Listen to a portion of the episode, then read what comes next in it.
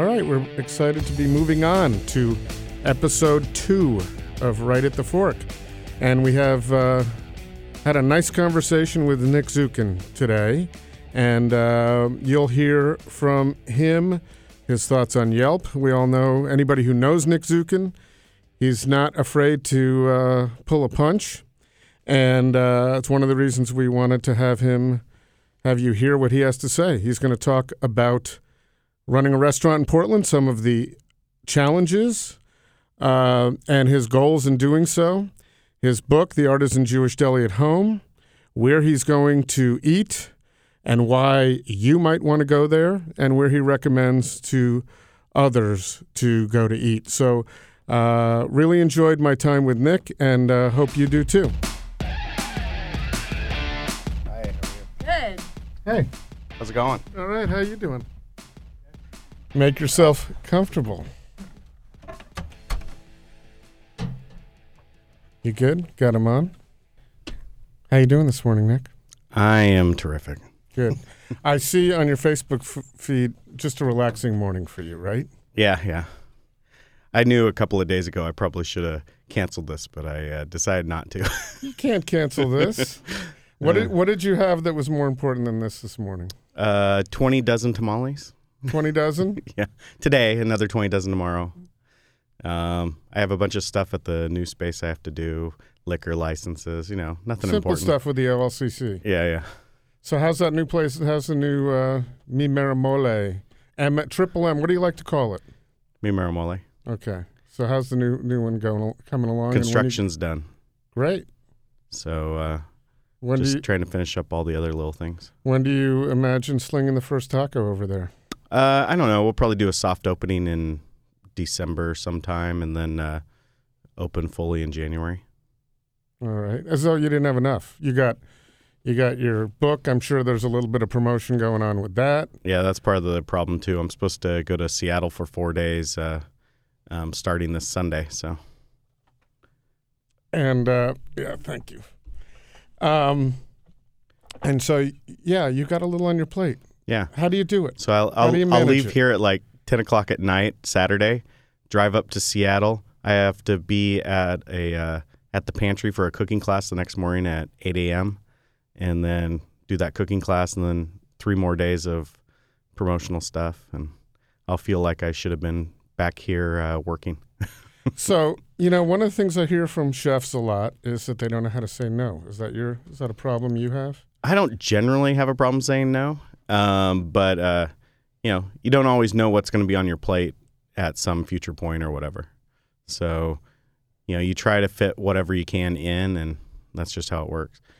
So I, I've heard, you know, an occasional rant from you on Facebook here and Yeah, there. an occasional. A couple of things, and and I know. The uh, over under is three per day, right? Are you betting on it? Uh, it? Can I get in on the insider yeah, on that? I'd love to do that. So, um, you know, you have a lot going on. You have, as I said, your book. You've got your restaurant, which and you're hands on. This is not something that you opened and just handed off to other people. You're hands No, on. no. Yeah, I'm about 80 hours a week right now in the restaurant. Wow. That's you would think after this is your second third restaurant, correct? Uh, well, Kenny if you and count all the Kenny and Zuke's, it'd be my this one's my fourth, and the new one will be the fifth, I guess. So. Do you have any is there any further involvement in Kenny and Zuke's? uh, not management wise, I just uh, own a piece still. That's it. Um, yeah, there's a buyout plan with Ken, but uh, that doesn't fully work out for a couple of years still. So, So I never hear you really talking about Kenny and Zuke's. You got to have. well, I'm not still- there day to day. So I know, but you got to have frustrations, and you're you're an owner. So, what? Where does that go? Uh, frustrations with Kenny and Zuke's. Yeah. Oh, I just try to. I just try to. Um, not think about it too much anymore. So, but you're not a pl- you know, I'm plenty busy with other stuff that you know.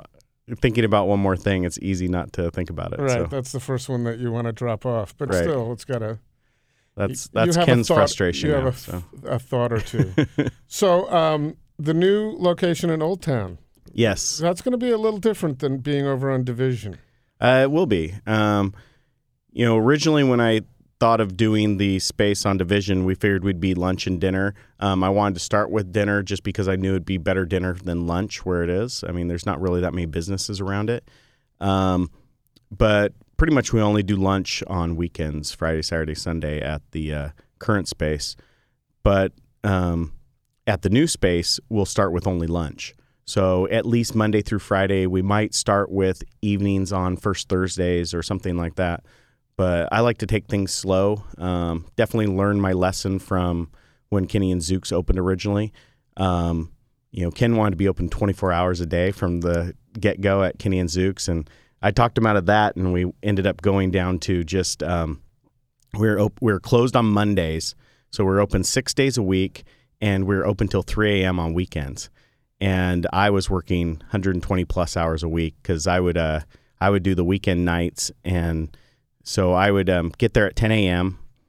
I would work until 3 a.m. and at 2 a.m. we'd get full. And so at 3 a.m., you know, we'd stop taking orders. 4 a.m., we get people out, get cleaned up. Um, I'd have three or four employees, most of which were busing it, and the buses aren't really running. So I'd take you know a couple of them home. I was living in Vancouver. I'd get home Vancouver maybe 5 a.m. and be back the me- next morning at 10 a.m. So nice. yeah, so I learned my lesson of of overdoing it to start out with. So I think we'll start with just lunch um, in Old Town, which will make things a lot easier. And that's really the crowd that's down there, I think. So 80 hours a week is your benchmark for not overdoing it? Yeah, 80 hours a week. 80 hours a week is nice. so let me ask you a question. So, you know, there are people we hope listening who uh, are new in the business, they're thinking about it. You've been you've been around the block, uh-huh. and you're now working 80 hours a week. You're opening a second restaurant uh, are you, you know, you're you're planning your vacations to Tahiti? What's what's the end game for you? When are you when are you going to be happy? And what do you do this for? Well, the first thing I'd say to those people considering a job in uh, the restaurant industry is, uh, have you considered law school? you know, um, your Jewish grandmother was right.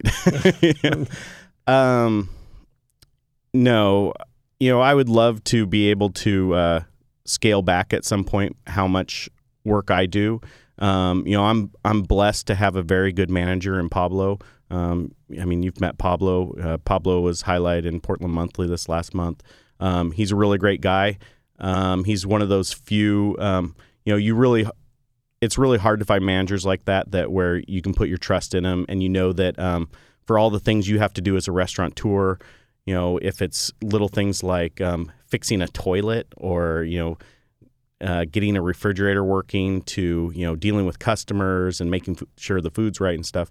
Finding someone who's um, as good at that at those things as you um, is difficult, especially since the restaurant industry doesn't pay well. I mean, we just can't at two seventy five a taco.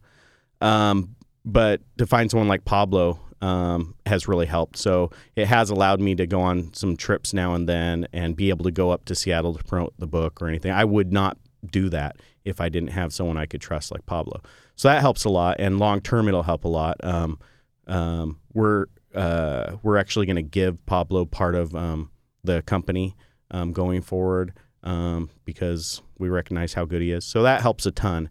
And long term, you know, I'd like to help Pablo with a restaurant idea. Um, I'd like to do maybe some more mi mero moles.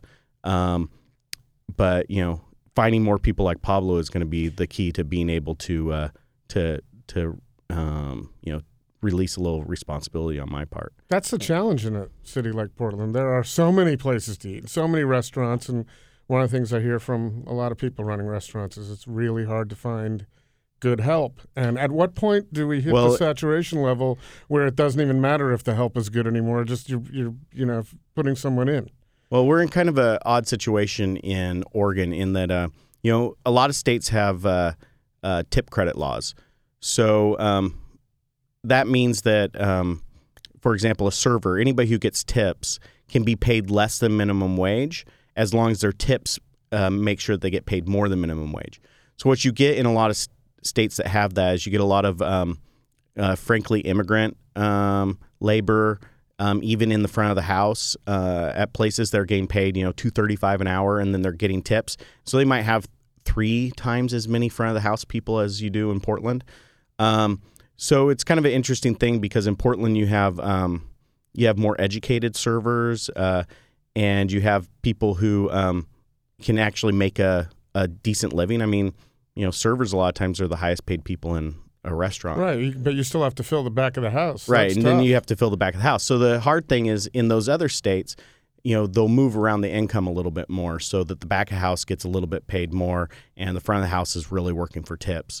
Um, so in Portland, there's a constant, um, a constant uh, competition for those employees, and they're always moving and eking out, you know, a little bit more here and there. There's also a sense, you know, it's easy to get burned out in a kitchen. I mean, you're working a lot of hours, you're on your feet, you're in a hot um, kitchen. You can get burned out. Uh, you know, a lot of people are doing the same thing every day. They're making the same, you know, four soups and salads or whatever. You know what I mean? Every day after day after day, peeling potatoes, whatever. So you get burned out in that kitchen. You just want to move just because it's something different, and you just need a change of scenery. And so and that's a big challenge in keeping employees is just trying to keep them interested. And because Portland doesn't have a lot of restaurant groups, you know, besides you know Kurt Huffman and uh, Micah Camden, some people like that. Uh, I mean, there's there's not that many big restaurant groups, and the restaurant groups can move people around. Um, you know, they can have them go work here for a while, manage over there. Or just uh, Right. give them the opportunity so they have the ince- they have a, a carrot. To, Right. I mean, that's part of what uh, Andy Ricker at Pok Pok says uh, motivated him to expand a little was to be able to give some opportunities to people and keep them on. That's what John Gorham said. That's why he opened the first tasty was just to give I- his Toro people a place to go. I can understand it. I mean, because I mean, you can see it. Uh, you know, cooks just constantly move from place to place, and it's as much just to find something else to do. I think as to get a little bit more money or to find a little more security or whatever they can. Um, I mean, there's also a sense that you want to be at the cool place, making cool things, making good things. Maybe you know, uh, get the experience so that you can be a chef owner someday, um, that sort of thing. Um, so it is a challenge. It's a constant challenge to keep employees, uh, bartenders in this town. I mean, they're constantly moving around. Um, You know, one of the things I follow you on Facebook and I Uh-huh. follow your extra MSG uh, blog as well. Um, you're you you know you you do a lot and you talk about a lot of the challenges out there. So for a guy that's working 80 hours a week, um, we hear about what goes on at the checkout counter and who's driving down the street on the bike and so forth. The other the one that double-edged sword of the iPhone, right? yeah, it's it's fun. I mean, I actually marvel knowing how busy you are and how you have the time to to comment on all that. Not only experience all of those things, uh, but comment on them. And we actually uh, we had, as you know, or you may know, Don Barassa was an earlier guest here From Yelp. from Yelp. Yelp is something you're fairly familiar with, and um, and I've of course one of the fun things about following you is uh, your commentary on Yelp, and uh, you know you, you draw attention to it as well. But we asked uh, Don specifically about ratings and statistics and so forth, and what his feelings were. And Court, if you could just roll that so Nick can just hear one little clip that he uh, he mentioned, and I wanted to get you to respond to it. Okay. Well, my response to Nick Zukin is that he has four and a half stars on and lots of reviews on his on his taco business. So he's doing great on Yelp. Well, I've only got four stars now. It's they they. Tr- you know, my theory What- on Yelp is that they primarily um, they try to grade deflate. Basically, I think they worry about getting um, too many places with four and a half or five stars, um, which means that it ends up being a little arbitrary who they deflate. I mean, you'll have places. Um, that might have 50 five star reviews filtered and only like three or four one star reviews filtered. And, you know, sure, it's the algorithm or whatever. Um, I don't think that's entirely true, but, uh, but it's still, um, it's a little crushing, especially to small independent restaurants, um, to see all these five star reviews that you know are valid just disappear because Yelp basically wants to deflate your grade. And I think that's the case. I mean, personally, I don't have a problem with um, with people going onto Yelp and saying whatever they want to say. I do have a problem with the ratings just because it's so powerful, and um, I don't think most people look at the reviews to see who's uh, actually knows what they're talking about and who's an idiot. Um, and you know, so that's that's the problem I have with it. Do you think people would actually um, go on there and see a four star review and say no, it's not five because you don't find any five. So I don't think that's what they do. I think what they do though is they. Um, I mean, there's some great places though with like three and three and a half stars too. Um, but uh, I think what they do is they'll they'll sort or look through. Um, oh, let's look through the pizza. Oh, this place is five stars. It must be great. Or this place and this place is only four stars, so I'm going to go to that one instead of this one. And you know, a lot of factors in those ratings are things like just how well people know about it, um, how many places they have, so um, what they've heard of. Um, in Portland, being a cart really has a strong effect. Um, if you look through the review, the ratings um, and sort by say cuisine, carts will be at the top, even though a lot of the uh, places that are below them in the ratings are clearly better. Um, it's just that you have a little cachet with being a cart. so there's things like that that change um, how they are. If you're out in the burbs, you're probably not going to get as good a rating. Um, I don't know. All kinds of things affect it. So I'm just, uh, you know, one of the things we've discussed this actually. When you when you there's a negative review, and some of them you have you're great at responding. I have to say, mm-hmm. you get some crazy people in there, and it's got to be tough to figure out. Okay, how am I going to deal with this publicly? But, Did you ever read the? Uh, I did uh, like the one with poem. the family. Oh, I don't know if I read the poem. You didn't read the poem one? No. Well, go to then again. Go to Yelp and find Nick's Nick's poem.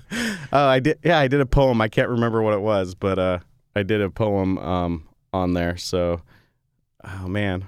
Well, we'll you got to we'll read that find one. it. But uh, but here's my question: Don't you you know? So you're responding to negative reviews, and then your your whole following, you're saying, go look at this negative review and see how I responded to it. So do you think there's a possibility that you might be doing that's just good for you, or is it more harm than good? Uh, I've had the discussion. You know, um, my whenever I've talked about it with people, um, I always say that it's probably not the smartest, you know, or shrewdest. I think would be the right word. It's probably not the shrewdest way to do it.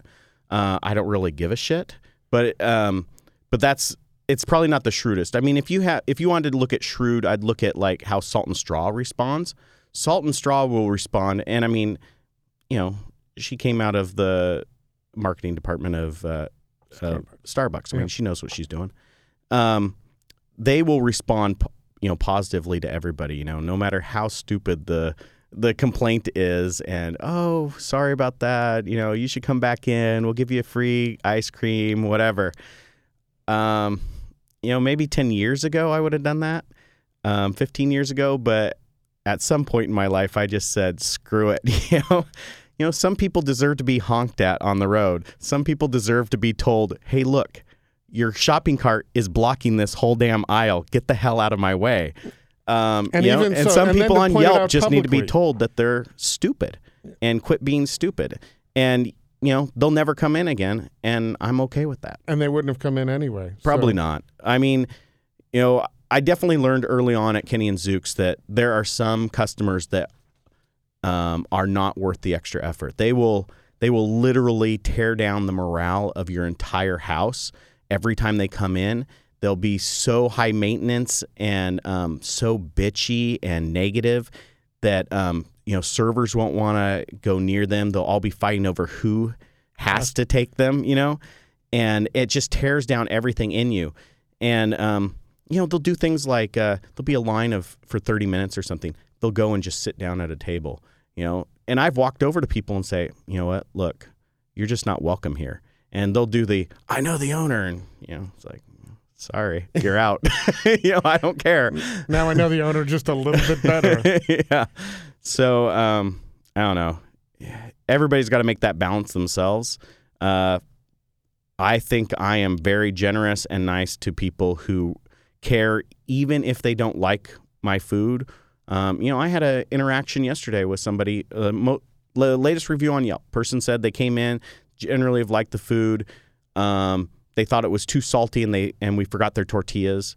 Um, you know, okay. I emailed them privately. I said, you know, I'd love to know more about your experience when you came in. What was too salty? Really sorry about that. If I can send you a gift certificate to make up for it, I would. You know, emailed back and forth, had a good interaction. Um, you know, she told me, which was really helpful. It was the beans and rice one day that were too salty. You know, I talked to my employees. We talked about the rice. I actually told her, hey, look, um, you know, we actually have noticed that sometimes uh, when the rice gets done in the rice cooker, someone doesn't stir it enough. Uh, the one the the rice on the bottom gets salty. You know, that's something constructive and helpful. You know, I don't mind getting that type of negative review at all. Um, you know, I might prefer them to, you know, if they've had four good experiences and one bad experience, to, um, you know, not wait until they had the bad experience to do the Yelp review and maybe email me instead or something. But, you know, either way, I'm fine with it. You know, I've been very vocal about bad experiences with places that I've had. Really? Oh, really? I've never I've never seen that. So I wanted to ask you about your experiences. When you go out, Uh-huh. what's more important to you? The actual taste of the food or I know you went to great pains to open Mi Mero Mole. You you were traveling Mexico, you went down to Texas. Um, is what's more important to you, the taste or the authenticity? Oh, the taste is more important to me, I'd say. Um, but it's not that authenticity is or isn't important to me. It's just um, I do think that a lot of times uh, uh, chefs and restaurateurs are lazy, and and personally, I really uh, I really kind of um, dread the loss of uh, of culinary traditions, and you know every day you know things get lost. I mean, it just is the way of the, of the world. Um, we have an opportunity, I think, now in the way that we can save information um, to kind of capture those things so that they don't truly get lost. But um, you know, everyday stuff gets lost. Um, you know, some grandmother's personal recipe, you know, dies with her um, in every culture, and um, I personally don't like that. You know, it really, I don't know, I don't know, it kind of drains on me if I think about it. Um, it's not just with that; it's with everything. But I mean, um, so for me to have a chef who says, "Well, I'm going to do Mexican flavors, uh, you know, mashup, Portland, this, whatever," you know, it's fine. Could be great. Could be tasty. I might love it. Whatever. Personally, I I would probably, I don't know if I'd be judgmental, but I would look at it and I'd say, you know what? If you don't go down there and really immerse yourself in it, or immerse yourself in even cookbooks here, or talking to people, or whatever, um, you're missing something, and you're missing, you know, two thousand years of tradition that you could be working off of. I mean, you don't need to invent things in the most part. I mean, just rediscover things a lot of times, and things that people have um, have through trial and error and tradition, you know, proved to be wonderful.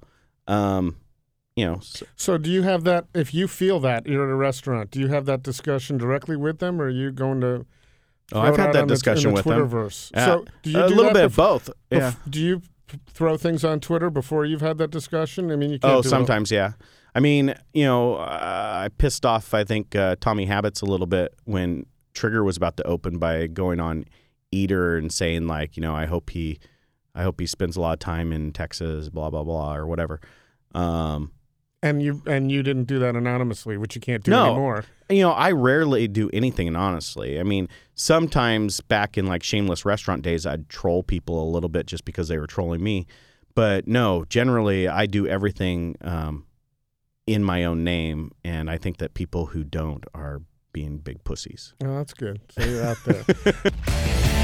Hey, everybody. We're going to take a quick break to talk about our wonderful sponsor, Portland Food Adventures, and then we'll get right back into the interview. All right, just to talk about Portland Food Adventures, a thing I know and love, where we do events with chefs. You get to know them, and you leave with gift certificates to the places they know and love. Uh, we recently did an event at Chico, and uh, and we have some events coming up in the first quarter that you may want to check out. Uh, Irving Street Kitchen with Sarah Schafer. Uh, we'll be both there and at Standard TV and Appliance in their kitchen uh, with a chef demo. So those are two different events. Ataula, I'll get that pronunciation right. Ataula, you pronounce it like towel, Do not you? toi. Okay. And um, also at um, Cocotte in February slash March, and that's one of the most beautiful restaurants in Portland. So please check out PortlandFoodAdventures.com, Portland Food Adventures on Facebook, and Portland Food ADV on Twitter, and check out what we got going on. And please join us. You, you know, you've just uh, you're out there with your your book, The Artisan Jewish Deli at Home, that you wrote with Michael Zusman, and Yep. And uh, we'll talk about that for a second. I'm just curious, has he ever reviewed your restaurant? Uh, Mi Mero Mole? No, Yes. they would. No one would allow him to review uh, Mi Mero Mole. Um, I mean, he tells me what he thinks. Um, you know, we have a dish on the menu right now that's actually really popular that he told me a couple of weeks ago. He came in and he thought it was bad. Um, you know, that's fine. I talked to him about. it. I said, you know, it's a pretty popular one. What was it you didn't like about? You know, whatever. And that's fine. So how's the book doing? Uh, I think it's doing well. I mean, the first month or so, I was you know religiously watching how it was doing on Amazon, and it was all always in the top ten on Jewish food books. So I think it's doing well. They don't keep us surprised at the publisher too often. I mean, the big worry for us is that uh, you know we personally have to sell a thousand cookbooks, and I think we're maybe halfway through that. Um, Is there a period of time for that, or just in a, in a year In a in year. year. So I mean, you know, we'd ha- you know that's a that's a you know if you figure we get about half off cover price when you count in um, shipping and all that. So you know, um, thousand times fourteen, that's fourteen thousand dollars. So you know, be seven thousand dollars come due if we don't have that paid off. So are those, do you have the books at the restaurant? It's kind of weird. I have haven't met Jew- me artisan- Mero Mole. Yeah, that's uh, when uh, I uh, I I don't know what the status is at uh, Kenny and Zuke's You- right now. Do you sell a lot of them at Me and Maramola? It just seems like an I s- interesting combination. I to me. sell a surprisingly decent number, not a lot, but a decent number. You know, Yeah. uh, early on we were selling like one a day for a while there. Well, good. I think they sold out at Kenny and Zuke's. Actually, I need to talk them into uh, buying some more. I have a feeling you have a box to give them. I have a couple of boxes. So if someone comes in and buys a book from you, you're going to throw them a couple of tacos. Is that Uh, right now, there's an ongoing free taco thing if uh, they buy a if they buy a cookbook. all right? So um, we'll go down and buy a book and get a few few free tacos. As a matter of fact, talk a little bit about guisados and this is not Mi Mero Mole is not the typical taco experience. It's if if you really want something different, delicious, I believe, um, it's something you got to do because you did a lot of research, and it wasn't just going in and open another taqueria and going and getting, uh, you know, your basic taco. It's really kind of cool. Every day, it's it's it's Portland. It's a farm to farm to table delicious menu. Right. I'd wanted to do, you know, I'd want to do a. Me- I'd been thinking about opening a restaurant since probably 2002, 2003. I had a bunch of ideas. I mean, some of them actually ended up other people doing them. Like I had an idea for a upscale fast food burger um, place and things like that. I mean, uh, pastrami and bagels just happened to be one that uh, you know I found someone else to partner with, so it made it easier.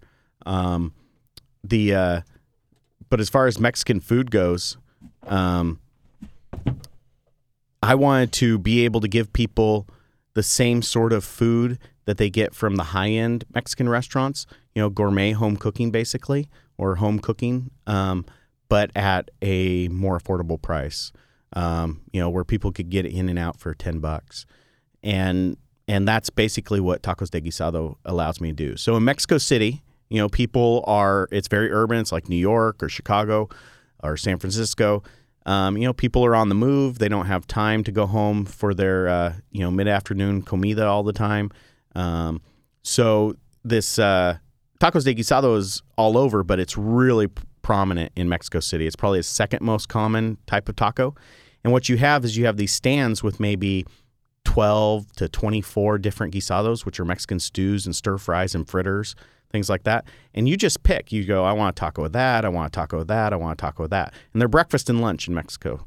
Um, and so I just emulated that. I mean, I just basically did the exact same thing they're doing, um, put it on a menu, and added you know some stuff that people expect in the United States, like uh, chips and guac and burritos. But I mean, otherwise, the heart of it is those guisados, those Mexican stews and stir fries, and this rotating selection of um, you know 12 to 15 um, things that people can get as tacos. Um, and that's why at the top of the menu it says "Como en DF" for the uh, for the uh, tacos because it's like in Mexico City, and um, and you can get them in plates, or we do some other funky things like memelas, which is a uh, Oaxacan thing. But um, but basically, it's about getting those tacos. And when people ask and they come in, they say, um, you know, uh, you know, what, what should I order? I say, you know what? First time you come in, I always recommend that you, you know, do it Mexico City style. Get tacos de guisado. So get the tacos and get like three different things. Um, pick three different things. Something you're probably going to love. Some things you might not love as much, but you'll get a flavor for what we do and and what they do in Mexico City. You're pretty full when you walk out of there after three tacos. That that I Oh man, we had we had Jed who um, used to work at Meat Cheese Bread and Smallwares and now works at Barista come in last night with a couple of friends, and he was like, "I'm ordering three tacos and a burrito," and uh, I was like, "You're not gonna finish that," and he finished it. I don't know how some people do it. When we did our original opening, we had eight different tacos people would choose from. You know, the special opening we had like really cheap, like a buck each or something. And people would down all eight tacos. I mean, I'm a big dude and I can eat a lot. And three is like, you know, about my max, maybe same four. So. I don't know can't how do- in the hell they do I've it. done. I've now yeah two or three, but three's a lot. So um, and they're always skinny Where you- people, bastards. what are you what are you digging in Portland right now? What's your where you what have you discovered that maybe others don't know about? Oh, discovered that others don't know about. Jeez. Um, I would say probably uh, probably stuff you know on the uh, on the east side where people don't get out to. You know, I still love places like El Inca. I mean, people have heard about it, but they still don't go to it because it's way out in Gresham. I mean, some probably some of the best rotisserie chicken in Portland. You know, real wood oven. Uh, it's smoky. It's got all these Peruvian flavors. They have probably the best fish ceviche in town. I mean, El bar In- none. El Inca. El Inca. Okay. I mean, better than all the upscale places. Cool. Um, you know, there's this place, uh, a Oaxacan cart um, out at 183rd and Stark that's open on weekends that does tlayudas, which is a uh, like a giant Oaxacan tostada, um, usually rubbed with asiento, which is the drippings from after making carnitas, so the pork cra- uh, fat and cracklings. So they rub it with that, then some puree black beans, then cheese and veggies, and then you can get a meat on it too. Um, things like that. Um, you know, I what, what about someone's coming into town for one dinner? Where do you usually tell them to go? I usually recommend either um, Wildwood or Ox right now. Mhm. Um, you know, Ox is really hard to get into. Um, you know, a lot. I I had a friend who came into town. We went to Ox, and you know, it's kind of funny. You think about Ox as this big meat place, and I had friends who you know say, "Yeah, I'd go to Ox, but you know, I'm really about the vegetables." They've you know everything can get be bought in large or small portions there, and you know, just like when uh, when he was at Metro Vino, you know, he's got all these great vegetable preparations that are really interesting and flavors and really tasty. And we probably ordered, you know, five or six of those and only the skirt steak for meat, you know, plus, you know, they've got that uh, fish crudo sampler plate, you know. Uh, and I still think Wildwood probably among the places that uh, that still really do more of the local seasonal um, thing because you know the recently I think the turn has been more towards um, taking an ethnicity. Like Toro Bravo probably started that a lot, but I mean you know Ox is that way. Um, you know lots of other places that way, and putting a Portland sort of spin on it. You know Wildwood is still kind of that uh, you know European, New American uh, with lots of seasonal um, produce that's local as well, and I think they do that probably better than anybody else still. Um, I I still when I go there, you know, I'm I'm happy with my meal every time. It's funny. I asked uh, Vitaly Paley the same question a while ago, and Wildwood is the first thing that came to mind for him. So that's a Well, that's probably Yeah. easy lunch for him, or it was. yeah. go over there. It's right over there. So quick, just very quickly, why do people need to buy your book, The Artisan Jewish Deli at Home? Uh, well, I think we capture a lot of things that uh, haven't been done in a Jewish cookbook before. I mean, focusing on the deli and not focusing on one specific deli. You know, there's five uh, delis throughout the country that are highlighted there and provided um, provided recipes. Um, they're profiled. There's a lot of interesting cultural information in there as well uh, that Michael researched. Um, and I think we have a different approach in that um, we get back to what they were doing 100 years ago, which was taking their uh, their Jewish taste and their Jewish traditions and saying, um, how how is this going to be ours? I mean, that's how pastrami came about. It's like you know they were not going to make pastrami in Eastern Europe. They didn't have all the cows that we have in the United States. So uh, you know, they took those traditions of goose and duck and turned it into a beef thing where you can have these sandwiches piled high. Well, in our cookbook, there's, you know, uh, seasonal pot roast, for example, you know, four different seasons of pot roast using whatever's uh, local and seasonal then. And I think in that way, it's it's more of an inspiration for people than just a um, than just something to put on the coffee table and say, "Oh, look, this is what we ate when we were kids" or something. I think we look forward um, more than looking back a lot of times. And when we do look back, it's looking back 100, 200 years. Right. So you got the the tradition and the artisan part is looking forward. Exactly. And uh, what I enjoyed most about the book, and I didn't read it cover to cover. Um, I, I, the recipes are great, but you told us what th- was behind the recipes, and uh, I think you know it's important to know what what we're doing and why we're eating. Uh, that's part of the experience. It's not just the flavors. So, um, Nick, I know you, as you said right up top, you had a lot of things to do. So I appreciate your coming by today. Um, Thanks for thanks having so me. much. Um, come back again. I will. Great. Thanks. Thank you. Well, that was very cool. I always enjoy talking to uh, Nick because you he doesn't uh, he doesn't mince words. No, he's always got an opinion, and Yeah. he's he's not shy about expressing it too. And I think that's that's really cool of him because you know a lot of times when you run your own business and you get into a public forum, you want to present yourself a certain way, and he's he's not shy about saying it like it is. You know what I like most about Nick is you hear people talk about him from because of what he posts online, and um, you know he's he can be a little caustic, I guess. Every time I've sat down to talk to him, he's just a really nice guy, Yeah. and he's no bullshit. Yeah, he's he's not so scary. No, not not, at all. He and he, you know what? He's a wealth of knowledge. He knows a lot, and and what he has to say, I think, is something everyone should take it take to heart. He makes me want to run home and look through my grandmother's cookbook to see what recipes I need to be I need to be cooking. Well, he'd probably rather you listen to his, you you run home and get his cookbook. Well, And- I'll do both. I have I have a Greek grandmother, so I. well, don't forget we want him to promote this, so you have to, Oh, absolutely. yeah, you have to get the book, Artisan Jewish. Deli at Home. But I I really enjoyed that, and um, uh, to enjoy more of us, certainly follow us on Facebook at Right at the Fork and on Twitter at Food Podcast PDX. Food podcast. I got that right. You got it right. And um, also, certainly, I welcome you to check into PortlandFoodAdventures.com where we're running some pretty cool events and Portland Food Adventures on Facebook and PDX Food Adventures on Twitter. Heather, you I'm at HJ Consult on Twitter and HeatherJonesConsulting.com, and yeah, I have a Facebook page too. But yeah, whatever. Well, you know, sometimes I just, oh, well, we won't get into that. Uh, so the most important thing is tell your friends to listen. We're just getting this thing up and rolling. And yes, help us spread the word. Yeah, exactly. Thanks, everybody.